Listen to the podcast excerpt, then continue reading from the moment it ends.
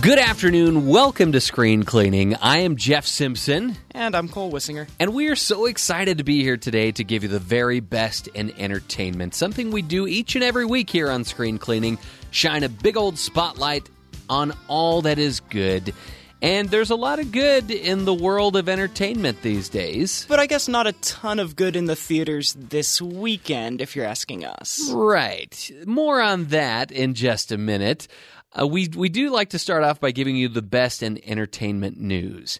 And even though this is kind of a sad note, it's it represents a good run that this guy had on Jeopardy. We of course are talking about James Holzhauer, who finally lost. He lost to a librarian from Chicago, I believe. Emma is her name. Right. And Cole, how long of a run did he have? 32 games total and about $2.4 million of earnings, coming up just about $60,000 short of Ken Jennings' historic run. But remember, Ken Jennings did that in 74 games. It took less than half that amount for James Holzhauer to get up there, which means he was averaging an historic amount of money per game. In fact, if he'd made it just one more game, he would have probably, and continued to average what he is, gotten past what Ken Jennings did. His average is is within a couple dollars of what the previous record for a single game earning was. That's dominance. My goodness. And I understand that he is like a professional gambler, so he knows From how Nevada. to knows how to play the odds and maximize winnings and things like that. Way to go. I mean, what a run. That's so exciting. And, And it, and it's never the last time that we'll see him. Jeopardy has their tournament of champions. Oh, and yeah. He is now the best of the best. When we see Ken Jennings and when we see Brad Rutter, and Oh, when we see Arthur Chu and Julia and all of these Jeopardy All Stars, now James Holzhauer's name is right there with him. this is right up your alley, Cole. You love quiz shows. I love Jeopardy specifically, but yes, I love all the game shows. I caught most of his run, and it's just exciting to see the way he plays the game. Very intelligent guy, um, very smart with the way he plays Jeopardy. I've always felt that a lot of these uh, game shows are kind of lopsided. Like you can win just as much money on a show like Wheel of Fortune as you can on Jeopardy, and uh, the amount of effort required between the two is immense. You know, the difference between the two is immense as far as your uh, your intellectual output. I guess I should say. The Price is Right also gives away prize packages Yeah. worth like $30,000, $40,000. That's what a normal good day on Jeopardy was before James Holzhauer came and changed our expectations. Um, and he knows he knows a little bit more broadly trivia stuff than I can't- your general winner on Price is Right. I can't wait until that champion episode comes out. Speaking of coming out, there are several new trailers that we ought to at least mention in passing. There's a new Lion King trailer that features Beyonce's voice for the first time. People are and going Nala's bananas. lips kind of moving. it's it's interesting seeing these like really photorealistic animals um, talking. Like we knew they were gonna talk, but it's still it's still a little jarring when you see it for the first time. So this is the second major motion picture, the major motion animated picture. Let's not kid ourselves. I mean, it's live really action, good but- CGI Yeah. that's still CGI. But the one that I'm super excited about that Cole refused to watch. You can tell when Cole's excited for a movie, he won't watch the trailer. And this one is the new trailer for Scary, Scary Stories. Stories. to Tell in the Dark. oh man, I'm excited for this one. Produced by Guillermo del Toro. And uh, I I was a little skeptical at first, but then I looked up the director who's directing this film, and he's got a pretty good track record. Like he only makes good movies, apparently. And uh, this film had me a little creeped out uh, of scarecrows. Like I don't think I'll be able to see scarecrows in the same light anymore. Hopefully, the whole movie's gonna have you a lot creeped out. I am excited for scary stories. I've actually been brushing up on scary stories with the original animation or the original illustrations, and uh, they're fun. They're fun books. I'm super excited to see this movie. And then, you know, we're going to be talking about on the show later on franchises. And there's going to be another reboot of a franchise that has, seems to have been done to death and has changed hands over the years. We're talking, of course, of the Batman franchise. This Yeah. time, in the role of Batman, as we've discussed already on the show, Robert Pattinson. But now it's been announced that it's going to be a trilogy. So we're going to get a whole big helping of Robert Pattinson, uh, Edward from the Twilight saga. But mostly, he's been doing a bunch of indie films. So this will be interesting to see him back in the doing the big old tentpole movies. The actor that they've chosen for Batman does not concern me. The fact that before the first movie has even started filming, they've already announced that it's got to be a trilogy and it's their next big Mm-hmm. thing in DC and it's going to bolster up the Warner Brothers studio for the next 5 to 10 years and that's that's businessy stuff. That's what concerns me. You know what, though? What is not concerning is the fact that uh, Matt Reeves is going to be involved in the franchise. Matt Reeves, of course, responsible for this latest install of uh, the Planet of the Apes franchise that we got. And he's also somebody else that is going to come up here in just a minute in our discussion. Okay. But I understand that there were a couple of movies that or there are a couple of movies that are coming out over the weekend. One being The Secret Life of Pets 2 and uh, we'll we'll just leave it at you know there are plenty of other animated kids movies that you could watch instead of this. But then there's also a superhero film that's coming out, right, Cole? Dark Phoenix is the newest entry into the X Men cinematic universe, for lack of a better word. Okay. They, they don't really take their continuity that seriously, and they've been playing fast and loose with how connected their movies are. But it's still a cinematic universe, it's still a franchise, and this is probably the last one in the franchise if their marketing is to be believed. Now, astute listeners of Screen Cleaning will remember that I was at one point very excited for New Mutants to come out. That one is still on the slate. They've pushed it back yet again. It's aimed for the middle of 2020 now. It may never come out. It may never see theaters. I really hope to actually see it because it'd be interesting um, to see why they've been putting it off this long time. It might just find a home on one of the Disney slash Fox slash Sure. other streaming platforms. But don't forget, this Dark Phoenix movie also was pushed back a few times, originally supposed to come out in 2018. Ooh, okay. And there's probably a reason. There were a fair amount of reshoots that went into this entire third act when they found out that it was very similar to the third act of maybe another superhero film. Can They you have- tell us which one? They've not been specific, but having seen both this and Captain Marvel, I have a hmm. pretty good guess which one it is. Okay.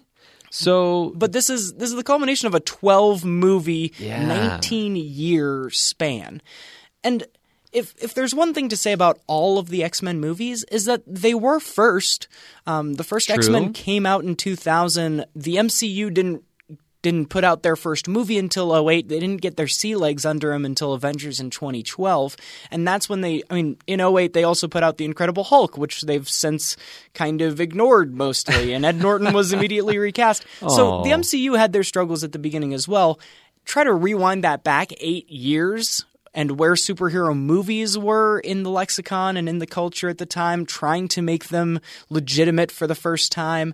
X Men has had its fair of struggles um, to get over, and their continuity and the things they take seriously and the things that they don't, and their reboots have kind of suffered for it. so Sometimes being first is not always best. is this something that we need to spend our money on this weekend? No, I don't think so. I mean, there are other X Men movies to go back and watch. Those first ones kind of do connect well. Uh, people that have been watching the X Men movies know that in Age of Apocalypse, the most recent one, the third of the new recent reboot with the new actors and actresses, it set up Jean Grey to be Dark Phoenix. She the whole her whole plot and her only reason to be in that movie was to say I feel a dark power inside of me mm. somehow and I don't know what to do with it. And then in the climax, the culminating moment of that movie, if you just look at it, it's Professor X telling her,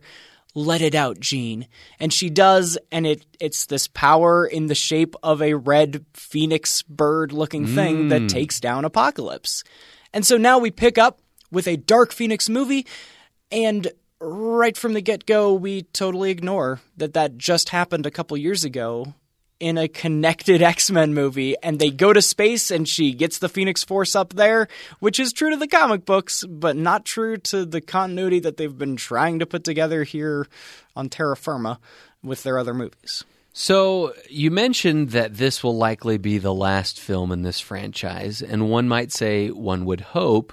Um, but, you know, I'm sure they'll figure out a way to reboot it and start over again and maybe try things a little differently with hopefully better continuity the next time. The MCU has a good track record of starting things right Oh, yeah. from the get go. And so now that Disney owns 20th Century Fox and by extension the X Men and the Fantastic Four, don't forget about them, Yeah. we should be seeing new versions of these characters in the soon. Usually with reboots and remakes, you get new directors, new filmmakers, new creative minds that can hopefully breathe new life into these franchises that we just can't seem to let go of.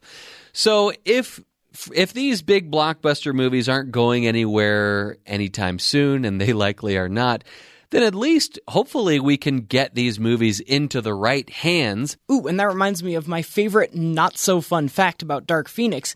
It is written and directed by Simon Kinberg, the same man that wrote the screenplay for X Men The Last Stand the last time we saw the Dark Phoenix in the X Men universe. It is about time that the X Men get some fresh blood in there. So that's actually going to be the focus of our discussion when we return. Cole and I are going to be taking some of our favorite franchises and hopefully we're creating a dream team of directors and writers and filmmakers.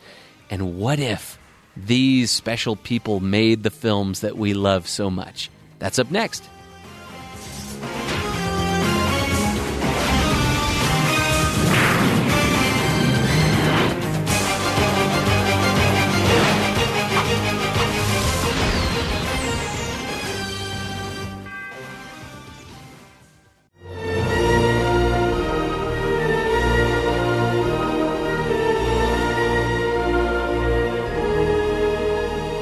You know, it's no secret that there are a lot, and I mean a lot, of sequels in the theaters this summer. So much so that each of these sequels is starting to spawn an entire franchise. And unfortunately, some of these franchises have not gone according to plan, or they're not to our liking. There are some examples of franchises that have gotten better with age, including uh, recently Mission Impossible Fallout. Has Which I think is the best of the whole series. I that you, that would be arguable. I I there could definitely be an argument for that. However, there are other franchises like Jurassic Park that although aren't completely bad, we it left us wanting more. You know, if only this movie could have been put into somebody else's hands. So what we're going to do here on the show today is we are going to talk about franchises we'd love to see switch hands or putting these franchises uh, into the creative minds of Creative direction of of others. directors. Yes, better directors in most cases. so this the way that we came up with this list really evolved over time as we were planning because at first we were just going to choose a couple of films that we each wanted to talk about, but then we decided wouldn't it be interesting to choose the same 5 films and just see what directors we'd come up with. My picks are going to be presented as if we are in an alternate universe and this is just happening, okay? Um, so when I share those with you, I'll read them that way, just so you're not confused. Okay, I can get behind that. Okay, so the first film that we wanted to talk about, and I'll go first with this one. The first franchise we would like to see switch hands is the Jurassic Park franchise. Now, we all love the original Jurassic Park. And I think at one point we would have said, hey, if we could put this franchise into the right hands, who better than to give it back to the original director, Steven Spielberg? We already tried that once, and Steven Spielberg provided us with the worst Jurassic Park movie in the entire franchise, in my opinion. Another obvious choice, and this is one of the ideas that kind of sparked this whole discussion, was the end of Jurassic World Fallen Kingdom sets it up to be kind of like this Planet of the Apes type franchise that we were going to start seeing. And so I thought, who better than Matt Reeves, who directed two of the three. Dawn uh, of the Planet of the Apes, War of the Planet of the Apes, where the apes started Right. as the bad guy, but now they're the guys we're rooting for, the same way the dinosaurs are kind of leaning towards. Right. He he had he passed on it as well because uh, he's a little burned out from directing these trilogies and franchises. Plus, uh, his Planet of the Apes movies were humorless, and there needs to be some humor in the Jurassic Park movie. So that is why the producers of the new Jurassic Park film decided to hire a director by the name of Dan Trachtenberg. Are you familiar with Dan Trachtenberg, Cole? Um, I've heard of Michelle Trachtenberg. You got Okay. a relation there, maybe? Well, Dan Trachtenberg created another film that was very claustrophobic, very Hitchcock esque. When I saw Jurassic World Fallen Kingdom, I left the theater thinking, okay, now I don't want them to continue on with the same actors, the same storyline. Please, no more rescuing of the dinosaurs. I would love to see the Jurassic Park franchise go in the direction of an anthology series, right? And so this is a director of an anthology film or a film in an anthology series, the director of 10 Cloverfield Lane. Dan Trachtenberg. He also did an episode of Black Mirror Which is the same kind of Twilight Zone right kind of feel. You're so right. he's very much in that anthology realm now this is the only film he's ever directed can you believe that it's very surprising because I can't tell you how good this film is. I could, but we don't have time for that. So I'd like to see the next film be smaller in scale. I'd love for it to have. To, I'd love for it to be more about atmosphere and give you this claustrophobic feeling. Some of the scenes in the original Jurassic Park were able to do that, like the kitchen scene where they're trying to escape from the raptors, and the scene where Dr. Sadler goes to turn the power back on. Like smaller, very claustrophobic, more intense scenes. And I know he can handle dialogue scenes well too. And I would love to see that in the next Jurassic Park film. Dan Trachtenberg. I don't think you've ever met anyone that likes the Jurassic movies. So, just because you and I are kind of on the same page, where we don't think that any since the first one have really lived up to that hype, Sure. there are still millions of people that will go see big dinosaurs eat things. And that's been proved. And so I don't want to play towards the people that are starting to fall away from this franchise. I want to give the people what they want. Now, I- Okay. I, also considered Matt Reeves, but you're right when you say humorless. And so why would you go to a horror anthology small time director that that didn't have a lot of humor in either of the things that he's really done either? I, I would I would a disagree dark with you. humor. These are the people that go see Jurassic want your big budget, dumb blockbuster fun.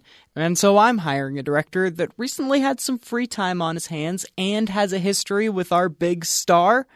That's James Gunn. Oh, interesting. Okay. The Marvel mm-hmm. franchise, like I've mentioned before with Thor, was kind of on a downturn, and if any one man is responsible for the way Marvel movies look nowadays, it is James Gunn, who is able to take big CGI action with funny characters and make everyone care about it. And so we're going to play and make the Jurassic movies exactly what they've been trying to do anyway in the hands of a man that we know can do it and we know has a good relationship with our lead actor whose charisma is driving these new reboots. I don't oh. want to alienate I could a get whole behind that. anthology. I, I'm intrigued by your offer, and I would definitely go see it, but I'm afraid of alienating my fans in this new age where the fans can rise up against you. I know who goes and sees these movies. I'm going to give them the movie that they want, directed by James Gunn. Now, let's kind of keep it in the same category as far as thrillers or adventure action movies, horror movies. And let's talk about Jaws. Now, I want to hear who your pick is first for Jaws. So, Jaws did get a couple bad sequels similar to the way we view the Jurassic movies. And Jaws 2 and Jaws 3D are some of the worst sequels to a really great movie that we've ever had because they didn't really understand what was going on. The first movie was atmospheric and very much what you're talking about in the Jurassic mm-hmm. franchise. And you held off on seeing the monster until the moments where it mattered most.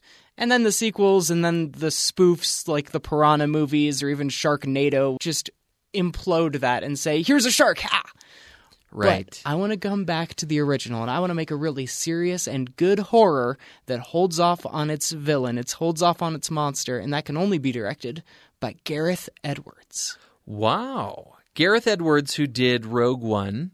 He also did Godzilla. Now, this is the 2014 one I'm talking about, not the one from just last week that was big monsters smashing up against other monsters. He did the Godzilla that was praised by critics for not showing us Godzilla until the very end because he knew that he had that power in that monster. Rogue One is is interesting because it has one of the best single scenes in all 10 Star Wars movies now that we have And the scene you're referring to is is Darth Vader coming down the hallway. Ah, at So the end you- of the film. You hold off on your villain. You give us bits and pieces up until then, but you hold off on your villain until it matters the most. And we finally, a character, uh, all growing up, Darth Vader was supposed to be the biggest bad that there was. In Night of the Museum 2, he just shows up with a bunch of other, like, bad Oh, guys. Like, what a horrible movie that was. he is just the bad guy that you think of. But. Yeah. we never really see him do his thing until Rogue Rogue One tells us why people are afraid of Darth Vader. And Godzilla was very much criticized for doing the same thing. When people want to go see Godzilla, they want to see Godzilla, but he held off and then showed it to us when it mattered the most. That's what Jaws needs and can use. Where some of these other franchises maybe it didn't work, this is right up his alley. I could really get behind that pick, Cole. I yeah, that's a great pick. Now, this is another one of the films that really sparked this whole discussion, or people that, or directors that we were thinking about, or movies that are coming out, like The Meg. And you mentioned how a lot of these shark movies today are just like these big, dumb, ridiculous B movies that are Show a lot me of the fun. shark. A lot of fun, but you don't really see anything that's on par with Jaws. So speaking of uh, franchises or films that we'll never see, originally the sequel to the movie Jaws was going to be a prequel. Okay. Now, it was going to have an entire film dedicated to arguably the best scene in the film Jaws, and Which that is didn't the involve the shark at all. Right. It's just people drama. pure dialog mm-hmm. And a lot of people like to take credit for writing that scene. But Robert Shaw deserves a lot of the credit, who was a playwright and who was in and out of being inebriated throughout the filming of that film.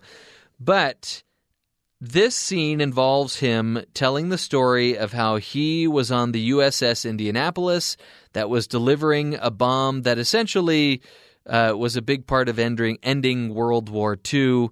They delivered the bomb, but the ship they were sinking, and he talked about the horrors of that evening as those who did survive, waiting to be rescued, were being picked off one by one by these sharks. And the way he describes the sharks is so eerie.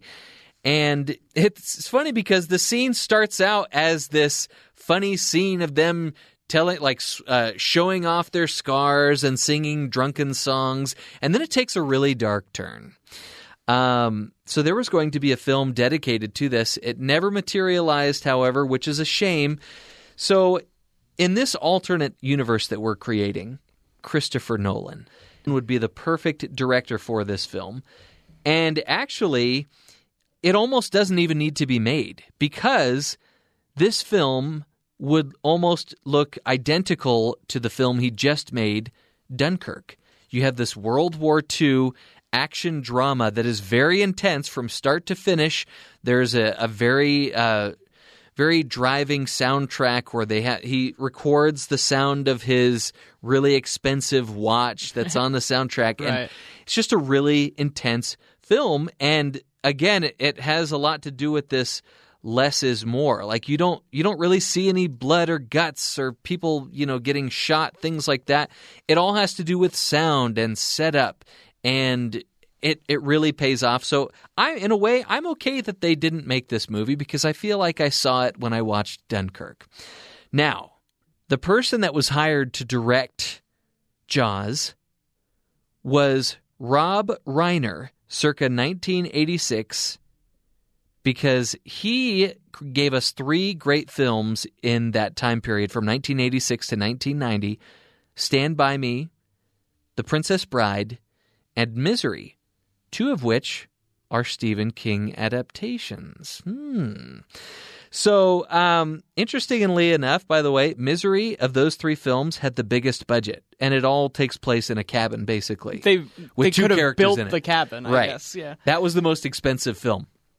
So, Rob Reiner in those films was very good. He's he proves that he could do action adventure with The Princess Bride on a small budget of a film that everybody said nobody could ever film make a film version of The Princess Bride the book. And he did it and now it's one of the greatest films ever made in my opinion. Okay? But he also gave us Stand By Me and Misery, two films that are very character driven, especially Stand By Me, and very suspenseful. I think he could pull it off. Rob Reiner today, mm, not so much. But Rob Reiner in his prime could have done a great job with the Jaws film, and uh, I really wish I could have seen one of those.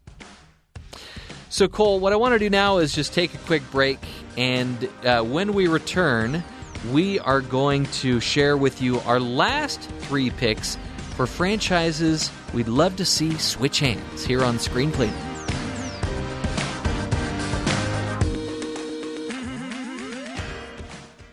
was a thing called a sing, and I wanted to sing and listen to the ballads of the man named Sting. Lady looks in your eyes, and it suddenly springs like when Nala looked at Simba in The Lion King.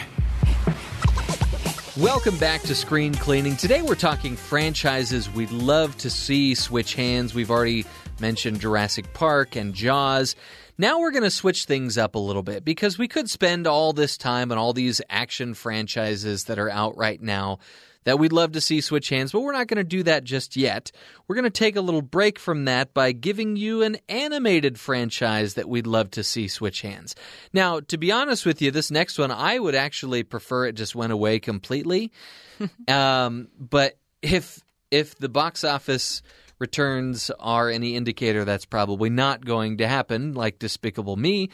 Uh, but this is the Hotel Transylvania franchise. The first one had a really clever idea. It wasn't a great film by any stretch of the imagination, um, but it was certainly better than parts two and three, which uh, just came out recently. I just want to do a complete reboot of this franchise, and I'm going to mention who did not get the job or who had the job, but the film ended up going to somebody else. So originally, Phil Lord and Chris Miller were attached to direct, and they had already started directing it, but they left mid production uh, because they had creative differences. Sounds familiar. Yes. now, we want to remind our listeners that this is, we're creating an alternate universe here. So when we say such and such a director was hired to do the film, we're not telling the truth. This isn't like insider information that we have or based on an article that we read. These are our preferences, but we're presenting them as if it's actually happening. Our own Twilight Zone that we step back and enter a different universe. Not to confuse you, but it will probably confuse you. So, Phil Lord and Chris Miller, the people behind the Lego movie, Cloudy with a Chance of Meatballs, the 21 and 22 Jump Street movies, and originally half of Solo. Solo, they left the project over creative differences. So, a very unconventional pick for this sort of franchise was brought in by the name of Wes Anderson. Now, this is not a film that Wes Anderson was interested in directing. However, the folks at Fox Searchlights, who for some reason in this alternate universe have a say in who's directing Hotel Transylvania, which Sony is movie. a Sony movie, they said that if if they were going to fund another one of his independent movies, he had to do more of a popcorn uh, box office smash movie. Had to make some money. Right. So Hotel Transylvania Part 4 is going to Wes Anderson. Now, if you're going if Wes Anderson is going to make a film like this, he's going to make it his way and I don't think anybody else wants to see a Wes Anderson movie that's not a Wes Anderson movie, if that makes sense. So we're going to recast this film.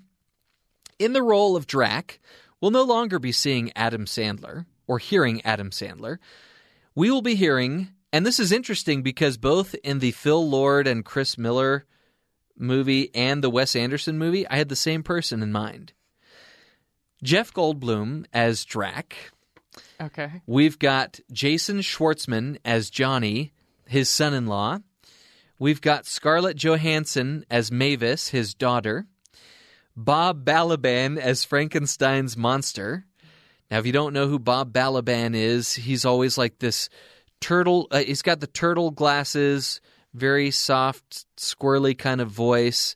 Um, in a lot of, in quite a few Wes Anderson movies. Bill Murray as the invisible guy, currently being played by David Spade. Uh, we're going to keep Steve Buscemi as the werewolf. He's doing a great job, and he it seems like he belongs in the Wes Anderson universe, don't you think? I think so. Okay, and then Olivia Williams as the narrator. A a lot of people, because there's always a narrator in a Wes Anderson film, a lot of people probably don't know who Olivia Williams is. Uh, she was in one of the first Wes Anderson films, Rushmore. She was the love interest. She was involved in this love triangle between Jason Schwartzman and uh, Bill Murray. And she was also the wife of Bruce Willis in the movie The Sixth Sense. So, just to give you some perspective. So, that is what Hotel Transylvania Part 4 would look like. And I would gladly pay money to see that. I would crowdfund the heck out of that movie. I would love to see Hotel Transylvania in the hands of Wes Anderson. Very, very interesting pick, Jeffrey. I thought, being the Tim Burton fan that you are, though, that you would be going in more of that general area because this You know, is a Henry- creepy, cute animation thing. Henry Selick, who directed Nightmare Before Christmas and the wonderful Coraline, almost got the, the Giant job. Peach Right, he almost got the job. I almost went that way. So if you want to do different kind of animation as well, that's another option that I considered. But in the end, I was realistic again with my choice, picking a man that has animation credits behind him. Now, we're bringing Hotel Transylvania up because it, similar to the new release this week of Secret Life of Pets 2, is a surprisingly successful animated franchise. Uh, I think my pick would also work if you wanted to put the Despicable Me Illumination also movies into a different hand, and that is Rich Moore, Rich Moore. who has Disney credits behind him, which is always useful in this animation business. He mm-hmm. is the man behind part of Zootopia, but also Wreck It Ralph. Did he direct it? He was the director of Wreck It Ralph, which oh. takes Oh. your villain and kind of makes him into a hero in a Disney kind of way. And that's what Hotel Transylvania has always tried to do, and the first one did it at least better than the other two. The other interesting thing that Rich Moore has in his credits is The Simpsons, but not just any direction on The Simpsons. He was one third of the very first Treehouse of Horror episode back in season two. Ooh. And so he knows what horror animation and serious and also funny and goofy and Disney all look like. He can bring all of that background to Hotel Transylvania 4. Interesting. See, Cole, your picks are very realistic. I'm going to go out on a limb and say, of all of the picks that I've made, this one is probably the most realistic. But I want to hear what you have to say first about Star Wars. Now, I want to first go on the record and say I did I almost didn't want to do this one because I'm actually very pleased with the direction that the Star Wars films are heading. Uh, I'm I side more with the critics in those regards than the fans. But who did you choose for the next Star Wars film? So we're looking for that next inevitable big Star Wars franchise after the Skywalker saga concludes this year. And I went a slightly different route with this one because I think we need to. Okay. So we have to step back and look at why we're trying to redirect and, and take a different direction with the Star Wars universe. It's because they're a bit of a mess right now. From a reception wise, their most recent movie actually lost money despite making a decent amount here domestically. You're talking about Solo. Solo, a Star Wars story, and the one right before that was very panned by the fans, not so much by the critics, who nowadays just can get into fun, goofy action movies. But the fans weren't a big fan of The Last Jedi. And I've come a little bit more around on that movie in that I don't blame Rian Johnson as much as I used to. I look at the failure of The Last Jedi at about 60% Rian Johnson's fault, 40% J.J. Abrams' fault for building up and setting up all of these questions. But 60% is still the lion's share of the blame. Uh, it, it because he made a bad movie. But but there's there's blame to be put on J.J. Abrams for setting up so many things that Rian Johnson just didn't care about. When you hmm. look at the failure of Solo, it's a little bit to do with the fact that Last Jedi was bad. It's a little bit due to the fact that within a two month window, Disney was releasing three massive franchises back to back to back and didn't give them time to breathe either. Hmm. And it's a little bit due to the fact that they canned their directors halfway through to bring in a whole new guy that had a whole different direction. One of the reasons it lost money, even though it made a decent amount, is because it became so expensive when Ron Howard had to bring everyone back for reshoots. And so we need in the Star Wars room in Disney a new leader. Not so much a director for the next movie, but I need a Kevin Feige to be at Lucasfilm. Especially now that his first large chapter of the Marvel Cinematic Universe has come to such a satisfying close, and Star Wars is wrapping up here in the same year as we start a new journey there, I'd like his direction to be in charge. Not to direct, though, but to To oversee. be the right? new overseer. Okay. The difference right now between Star Wars and Marvel is that Marvel knows from the get go what they're doing and what their directors have to include. Sometimes that causes friction with directors and they'll leave, but Marvel knows what those directors have to include. Star Wars has no idea. They needed someone to stand up to J.J. Abrams and say, no one cares about Snoke, or Rey's parents are just going to be no one, don't build it up so much. That way, when Rian Johnson comes in and does those things, it's not as disappointing to the fans. They So- need someone to stand up to Disney and say, we're not releasing Solo two weeks after Avengers. We're going to stick it in October when there's no other big blockbusters happening. Great pick, Cole. So, uh, a runner up director was going to be the guy on Twitter that said that he had $200 million secured to make this film, but it turns out uh, he didn't have the funding. The funding fell through, so he didn't get the job.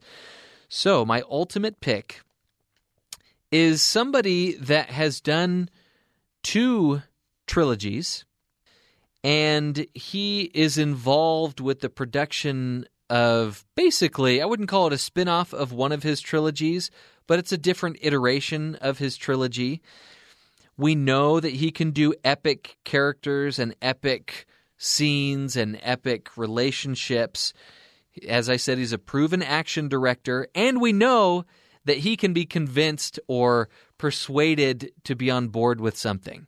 This is somebody who did not want to come back to do the second set of movies, but in the end, he was convinced, and it was a mistake, in my opinion. And but now I know who you're talking about. I'm talking about, of course, Peter Jackson. Uh-huh. I am so excited about this because the Lord of the Rings uh, trilogy, the original Lord of the Rings trilogy that he did, is one of arguably one of the greatest trilogies ever made. Not even one of, could be arguably the greatest trilogy ever made.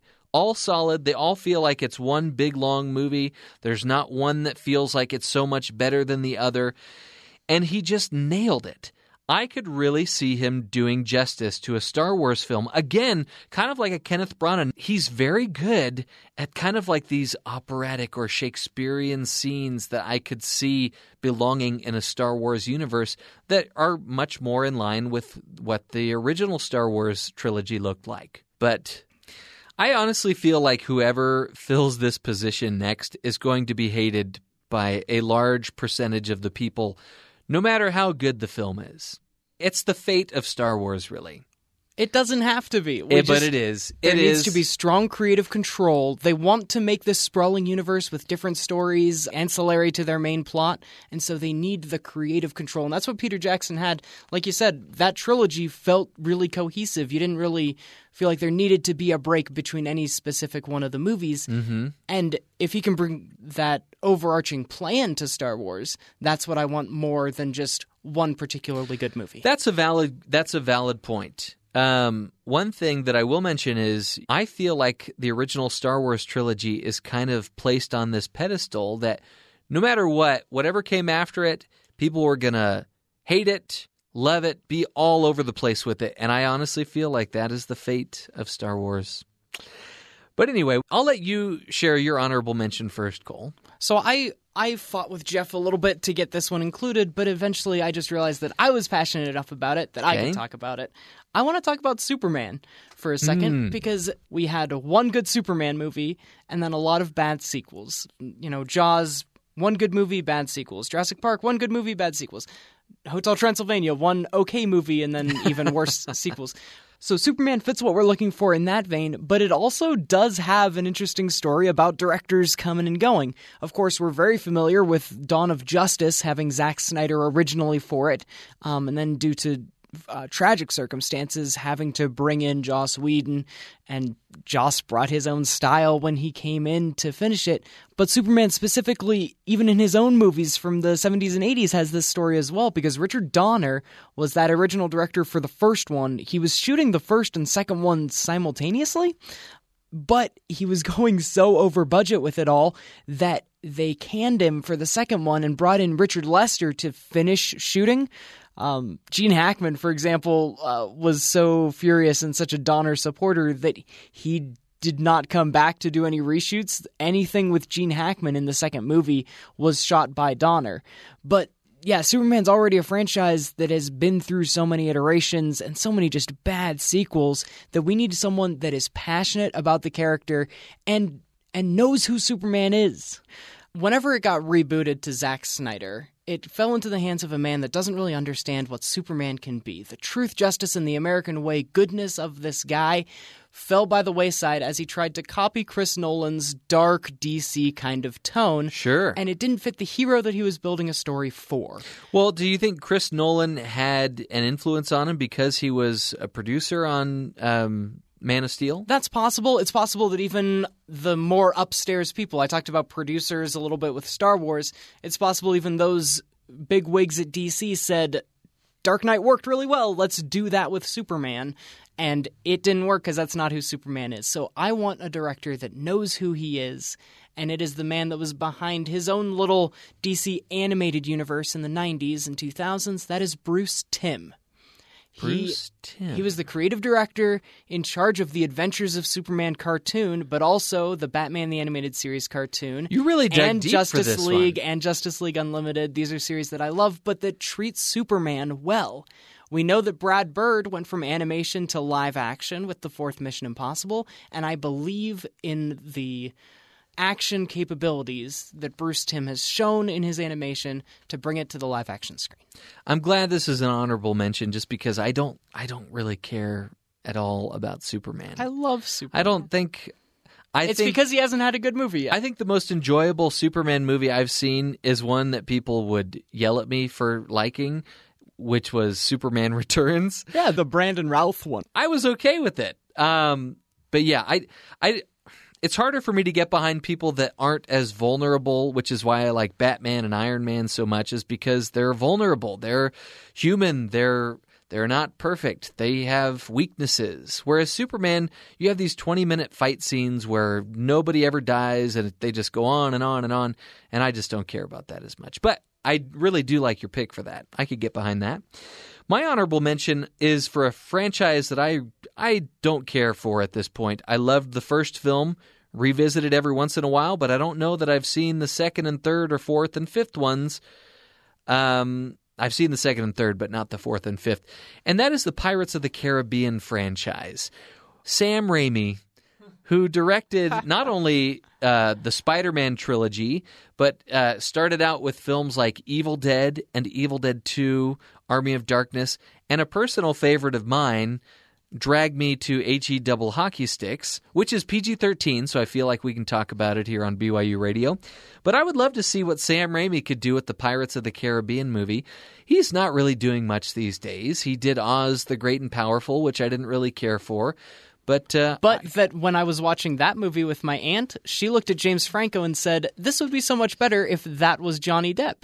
And so, as as he was directing that Oz the Great and hmm. Powerful, my family was thinking this would be better as a Pirates movie. That's my favorite pick of yours, Jeffrey. I like that. Really? Yeah. Okay, well, let's see what you think of this pick because of all the films that I've chosen, I've I've gone back and forth between all these directors. People were hired and fired and left the project over creative differences, things like that. This is the only film that had one director in mind and they got him and the franchise is going to be even better because of it. Now, I need to justify this by saying I've actually only seen one of these eight films. One and a half. I think you've explained it to me right. before. I've seen the Fast or Fast and the Furious or the Fast and the Furious, the first one. the first one, and I've seen about half of Fast Five. That's it. But what would really sell the ticket to me for the next film would be if they went even even way more over the top with the action than they currently are doing and I, from the trailers that I've seen it's way over the top. The Rock has thrown a missile in Right. this series. I'm talking like out of your mind, bonkersville. How on earth could this could a human being even imagine what I'm seeing on screen right now or cook up in their minds what I'm seeing? And that is George Miller, who directed the entire Mad Max franchise. Also, my favorite uh, sequence from the anthology film The Twilight Zone movie, Terror at 20,000 Feet. He did one or bo- I think one or both of the Happy Feet movies. He did one of the Babe movies, which are really kind of going in the opposite direction. you of had me I'm with trying Mad Max. Let's go back to that but one. Mad Max, it's uh, again arguably one of the greatest action franchises ever made. Especially would- with cars. I would love to see the Fast and the Furious get the Mad Max treatment, and that's why George Miller got the job for the next film. All right, so this got onto the list just the way that Star Wars did, even though you think that all the Star Warses are good and I think they've been falling off. Oh, I oh, think oh, all I the don't- Fast and Furiouses are good. I don't think, all the Star Wars films off. are good. I would like to forget about the the prequels, but everything else I'm I'm okay with. Right. Yeah. But Fast and Furious, in the same way to me, is not a franchise that has been going downhill the way some of these other ones that we've brought up have. Okay. But I think one director that could bring something new to the franchise. Um, a franchise that started off with some CGI stuff going on, but has in more recent years taken a better attention to their practical effects and Really? getting the actual cars. Oh yeah, yeah, yeah. I thought So- there was more CGI. no, no, no. Yeah, there's more practical effects, especially right around Fast Five when they started getting good. There were real cars doing. I mean, not doing actually these things, but it was real cars kind of stuff. Okay. And they're shot well. And one man that I know is passionate enough about stunts and practical effects and and the way that that action looks on the screen and is getting a little older is a man by the name of Tom Cruise To direct. to direct in his And- directorial debut. Wow. Okay. Fast and Furious 9 hmm. by Tom Cruise because by the time he gets signed on, he will be 60 years old shooting this. He needs to start transitioning in this part of his career from being the actor doing it to the man imparting all of this amazing knowledge that he has and passion for film to another generation of young actors. And he can do no better than with all of the action people that are involved in the Fast and Furious franchise. This is also a franchise that has some inner conflict among the actors. Maybe some of them don't like others. I think Tom Cruise's craziness can just add to the dynamics of that room really interestingly, at least.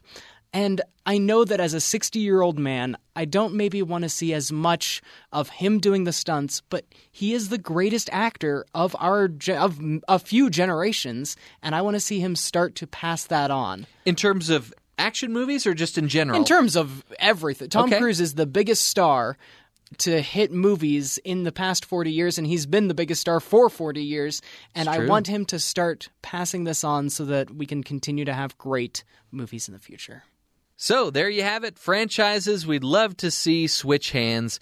And, you know, franchises are not going to end, at least not anytime soon. So if they don't, at least hopefully going forward, they can make better choices about who is going to direct the film or who's going to write the film. But even if they don't, we'll still be here to play the what if game and, and make up movies in our imagination. And coming up next, we will have our summer box office scoreboard here on Screen Cleaning.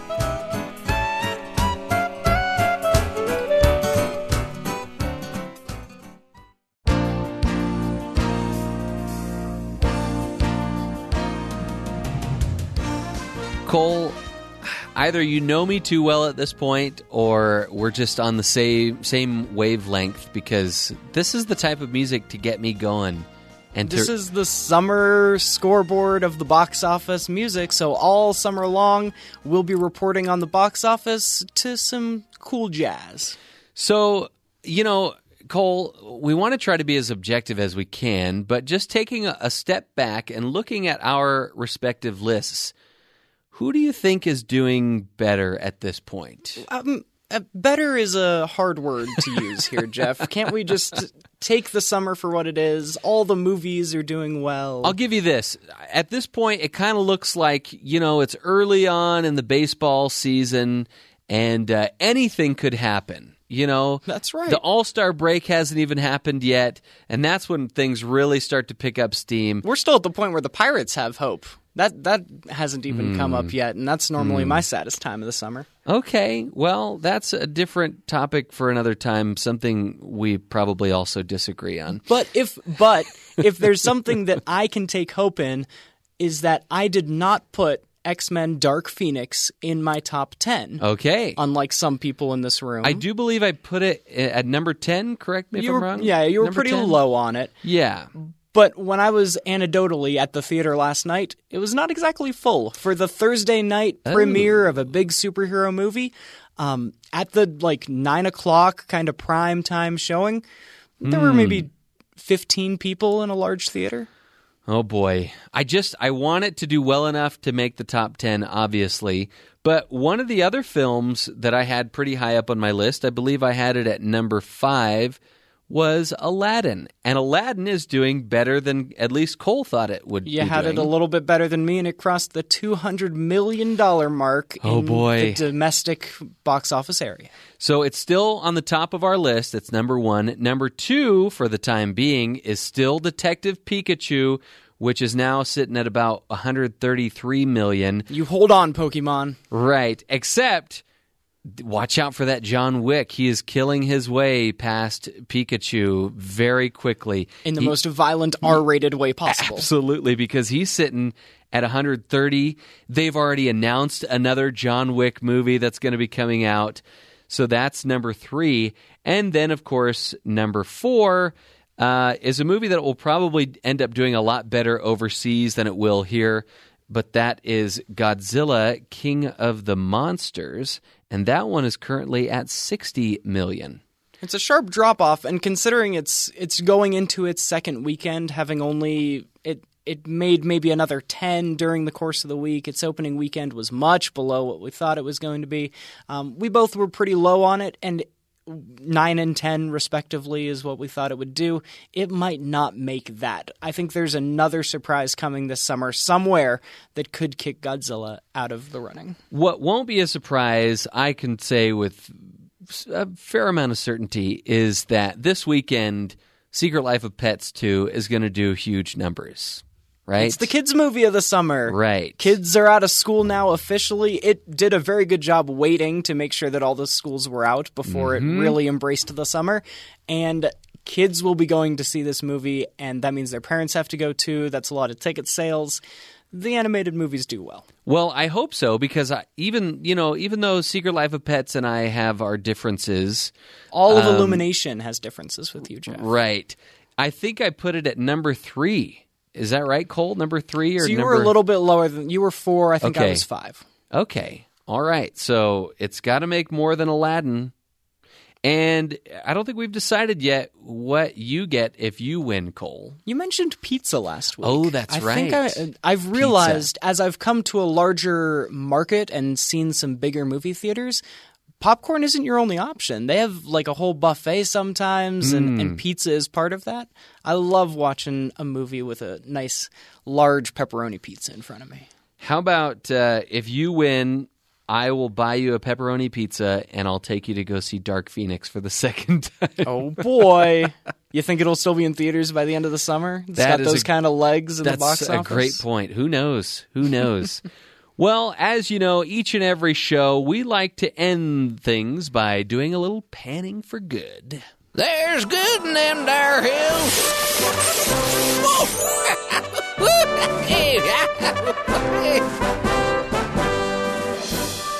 Talked a lot about Dark Phoenix and X Men and had a little bit of fun at their expense, but this is still a franchise and a bunch of characters that I love dearly. It it does make me kind of sad. I I hide my sadness through laughing and and poking fun at the whole franchise, but these were the characters that I was most excited to see on the screen when we first started getting comic book movies because these are the comic books that I held dearest to. And you know, we after I gave my Dark Phoenix review, we played a little bit of the sound of the Saturday morning cartoon X Men the animated series. That Jeff and I are both of that certain age that we hold dearly.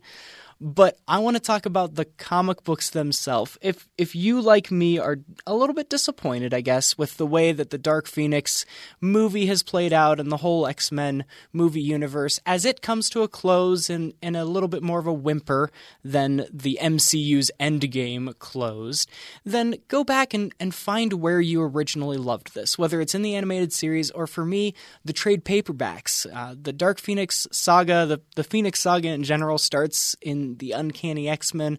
Right around issue 101 is where we're first introduced to the Phoenix Force through Jean Grey. I went back and, and after I watched it, even though it was late last night, I cracked open my comic books and read again and reminded myself that this is why I fell in love with these characters. There's there's a lot more dynamic, there's a lot more relationships going on in the X-Men comics, and and I still love them today. When you were talking, Cole, I just had this tagline Books when the movie disappoints you. Books will always be there waiting for you. and comic for you. books count too. I think Yes. comic book movies got a stink on them for being kind of just the superhero stuff and not being taken seriously. Logan maybe changed that with a screenwriting Oscar nomination. Yeah. Well, it was best adapted screenplay. It was adapted not from a book or from a stage play, but from the pages of a comic book. Great point, Cole. Yeah, libraries, books, they'll always be there waiting for you with open arms, waiting to welcome you back. And it sounds like we need to get back into the books. No matter what the, comic movies do. books. Right. That's going to do it for this episode of Screen Cleaning. We are here each and every Saturday on our, uh, you can find our podcast on byuradio.org. You can also find us wherever you find your podcasts. And uh, we're going to be here. We won't disappoint you this summer. We're going to be here each and every week. And we can't wait to come back next week to give you the very best in entertainment. This is Screen Cleaning.